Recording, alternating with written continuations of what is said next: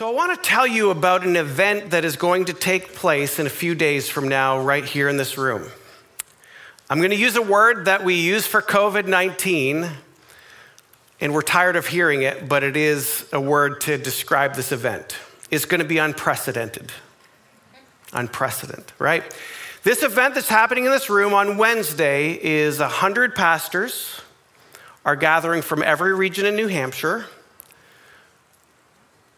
from three streams of Christianity. In other words, we believe in the Bible that Jesus is the Lord and Savior, rose from the grave. Um, so it's going to be the main line, evangelical, and the charismatics. We fall in the charismatic category. somebody, somebody did a little hoot there. Yes, we are charismatic, so we, we hoot a little bit.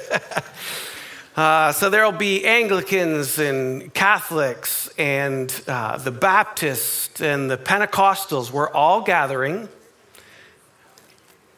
in this room. Now, by the way, when I get a little choked up and emotional, somebody, somebody told me it's like, first of all, don't apologize. Second of all, you need to tell them what that is. So it's not like I'm a super emotional guy, but when the Spirit of God is moving in me, that's where it brings an emotion. So just want to let you know it's, I am stable, but the Spirit of God in me. But this, this thing that is happening is we're beginning to have a conversation around what would it look like to reach the state of New Hampshire for Jesus? What would it look like for us to work together? So, today I'm going to talk about the kind of prayer that unifies and expands our influence because this event didn't happen because all of a sudden it was somebody's great idea. This event has happened because for years people have been praying that the church would be unified. And now we're starting to see God do something new. So, okay, I'm back together. For those of you who don't know who I am, I am Mark Warren. I'm one of the pastors at Grace Capital Church. And we're here to help you get ready to meet Jesus face to face. And we do that by what? Reaching the lost, caring for the least, and training the found. Okay. So Jesus had this pretty impressive prayer in John 17. And, and this is what people have been praying, and it is a season for us because not only should you care that there's pastors gathering together, I believe for every single one of you, whether you're in college, whether you're in high school, whether at your workplaces, ages or stages, whether you're retired or not, God is moving in a way because His Spirit resides inside of you. And so, what he is asking us to do is to be in unison around some few simple things.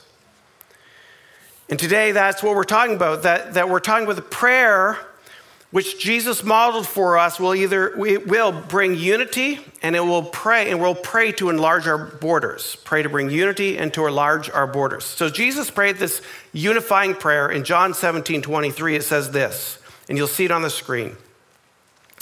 It's a very lengthy prayer, but, um, but kind of three quarters of the way through it, he says this I in them, Jesus, this is meaning Jesus, I in them, and you in me. I in them, and you in me, that they may become perfectly one. Can you say perfectly one? So that the world may know that you sent me and love them even as you have loved me. This idea of perfectly one is for a purpose. And this is what I'm saying. Everybody who's watching, listening online, I'm glad you, for our home churches. Uh, can we just give a big round of applause for our home churches so they know our love for them? Our home churches, you guys are gathered together. But, but this one is for a reason. This pastor's gathering is for a reason, so that the world may know who Jesus is. And so, as you are thinking about your workplace, being in college, this idea of gathering with like minded people that would pray together, expecting God to move in and through you to see his kingdom come to earth. So, prayer unites our families, prayer secures our marriages, prayer brings uh, unity to our churches, prayer tears down boundaries, prayer keeps our focus on the right things. Prayer protects us from the enemy. And this kind of prayer, when we pray this way, you will begin to see Jesus move through our lives. So, the interesting thing that how Jesus prays, he prays that we are in each other and we're one, right? Jesus says, As I am in you, you're in me.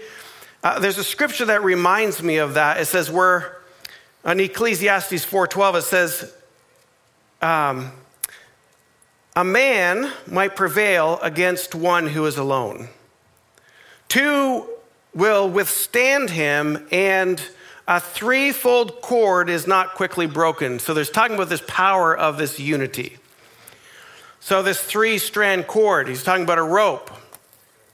You know, so if you have three strands in a rope, I would say this it's you, point to your neighbor and say, You, you. And point to yourself and say, Me. And then point up and say, God. That three strand cord is pretty powerful. And in Matthew 18 20, it says, where, there, where two or three are gathered in my name, there I am among you. That's why our nights of prayer at the church have been so powerful. Now, yes, you can pray by yourself, and God is with you. But there's something when you say you and me, we're coming together and putting God in the center, that God does something in agreement, in agreement with each other. I would encourage those who are in high schools, those who are in middle schools, those who are in college to find the you and me. Find another believer on your campus, find another believer um, in your school, and say, Guess what? You and me, we're going to gather some point in time during the day or during the week, and we're going to pray together. And I'm going to tell you what you're going to be praying here in a moment because I think God, the season that we're in, God is wanting us to pray this prayer that we're going to share in a moment. See, prayer begins to take the territory back that Satan has stolen. See, God had created our universe, He created this world to be in perfect unity, in harmony with Him. This was the way He created the garden uh, and, uh, and put Adam and Eve in it. And then through sin, uh, gave permission for the enemy to bring uh, destruction. We know his, his job, John 10 10, to kill, steal, and destroy is what the enemy wants to do. But we are going to be on the offensive through prayer, and we're going to take back what the enemy has stolen. Anybody okay with that? That's right. We're going to do this. We're going to take back our marriages. We're going to take back our relationships. We're going to take back our children. We're going to bring back the lost. We're going to bring back the broken. We're going to bring back the hurting into the family of God where they can heal and be loved. And we're going to bring people to Jesus where they can find peace in their life. See, our, our focus of prayer needs to be about this. Our focus in prayer is to see the kingdom of God expand. If you're taking notes right now, this is an important thing you can write down to see the kingdom of God expand. I think sometimes we've, we've gotten trapped into the thinking that we just need to pray for ourselves. Nothing wrong with that. But the purpose, even when Jesus in his priestly prayer, he says, Father, I and you and you and me, is so that the world, perfectly one, so that the world will see who I am and to see the love that you have for your creation. So, our purpose of prayer for this season really needs to be praying that your territory would be enlarged, that the kingdom would be uh, established on earth, that we will take back the territories that the enemy has taken. So there's a, really obscure prayer in First Chronicles from this obscure guy called Jabez. You would know, um, you probably would know this, this prayer, but I, I, as I was praying, I felt like the Lord was was re bringing this to my attention and saying, This is the season for this kind of prayer. So, Jabez, who is Jabez? We don't know much about him, but he was, uh, he was born, and when he was, obviously, he was born, right? He's, he was alive. so, he's born. Great job, Mark. Way to make a strong point there. when he was born, he caused his mother an incredible amount of pain, and actually, that's why his name is Jabez. That's one thing we know about him. The other thing we know about him is the Bible says that he was more honorable than all of his brothers. So he has some brothers, but he's more honorable than them. And we know that he longed to be used by God and he desired a close relationship with him. Okay, so that's actually all we know about this Jabez. But he prays this powerful prayer. First Chronicles 4:10. You'll see it on your screen. Jabez called upon the God of Israel saying, "Oh that you would bless me and enlarge my borders." and that your hand might be with me, and that you would keep me from harm. And then it goes on to say, so that I might not bring, that I might not bring pain. Or that I, it says, so that I might not bring, so it may not bring me pain. Here we go, I got it. And God granted what he asked. And God granted what he asked. So interesting, first of all, he says, God bless me, which is, which is now you can talk about that, right? We can say there's a, there's a prayer that you can pray about yourself. But the blessing is not just for you, it's so that your territory, your border can expand. All right, I'm going to break down this prayer real quick for us um, in these last 10 minutes. Here we go. So, Jab, number one, Jabez asks God to bless him. If you're taking notes, great point number one of this prayer. Jabez asked God to bless him. So it's not wrong to ask God's favor, but what the favor is for is to be a blessing for others and so, so people can begin to see God working in and through your life. Anybody want to be blessed around here by God? Absolutely. It's okay to ask for God's blessing, but it's not so you can get more selfish. it's so that others can see a great God who loves you. Okay, number two, he asks God to enlarge his territory or increase his responsibility. So, this is to expand the kingdom of God. It is not, let me just tell you what it's not. It's not, hey, increase my bank account so I can buy more stuff. It's that, or enlarge my business, God. So, enlarge my business, God. There's nothing wrong with resources and success, but enlarge my business so more people will know you Jesus. Enlarge my bank account so more people, I can be more generous so more people can know you. Enlarge my compassion so I can love with greater capacity so more people will know you, Jesus. Enlarge, enlarge, right? So it's the enlarge for what? The what is so more people will know who Jesus is. So it's okay to say, God, increase my business. God, increase my influence. God, increase my whatever, whatever your territory is. But remember, the increasing the territory is to take back what the enemy has stolen. So as you are in school, as you are in your workplaces, your eyes are now focused because you're connected with God through prayer, right? You begin to see what God sees. And you begin to act with compassion and you begin to say, hey, you found somebody who all of a sudden got in a rough spot um, and they need a little help and financially you're, God's blessed you. And so you step in the gap and say, hey, by the way, that's not from me. That's from God who's blessed me and he wants to let you know how much he loves you. Yeah, imagine if the church was functioning that way, which it is, but it's going to increase in, in its activity of those ways. Number three, he prays that God will be with him and stays close to him. I think it's like the other way around. We know that God is with us and stays close with us. I think he's reminding himself to stay close to God. Right? So often do we wander, we get distracted in life, and we wander off, and, and God is, uh, well, Jabez is saying, uh, I just want to stay close to you. I want to stay close to you. And I would say with the, with the Holy Spirit's empowerment, that's why I so believe that we need to ask for the Holy Spirit's infilling daily.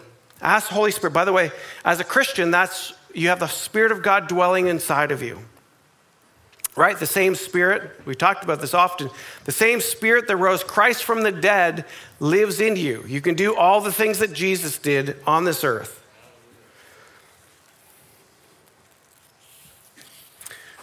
And then he says, he prays, Oh, let me, number four, he says, let me not, um, let me not get hurt in this. So he, there's, a, there's a sense that he knows the danger of praying this prayer.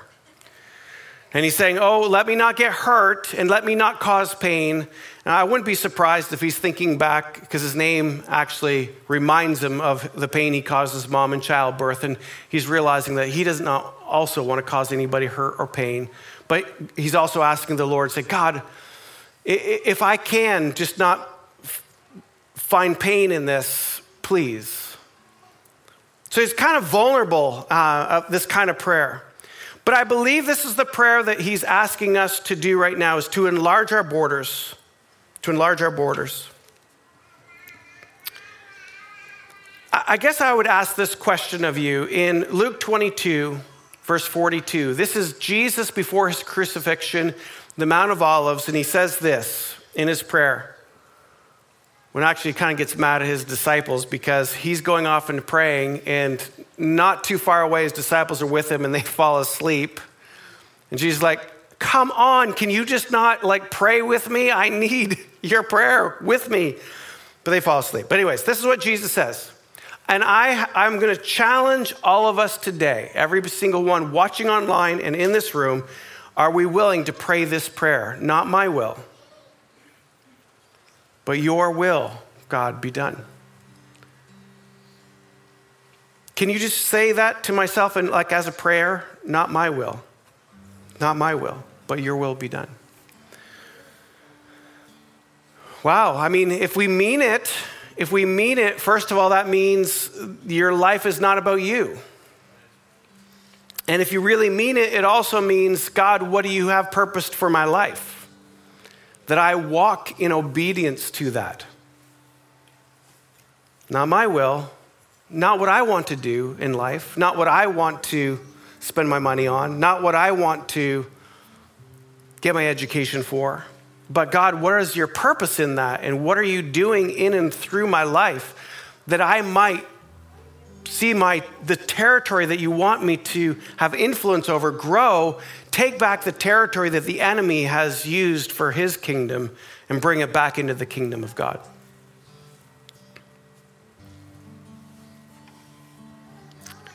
Practically speaking, I'd also like to go on a personal level. Does, does your marriage need to be enlarged to look more like the kingdom of God? Do your relationships also need to be enlarged to look more like the kingdom of God? See, when you say the kingdom of God, you have to kind of go back to say, what was it like at the Garden of Eden when there wasn't broken relationships, pain and hurt, disease?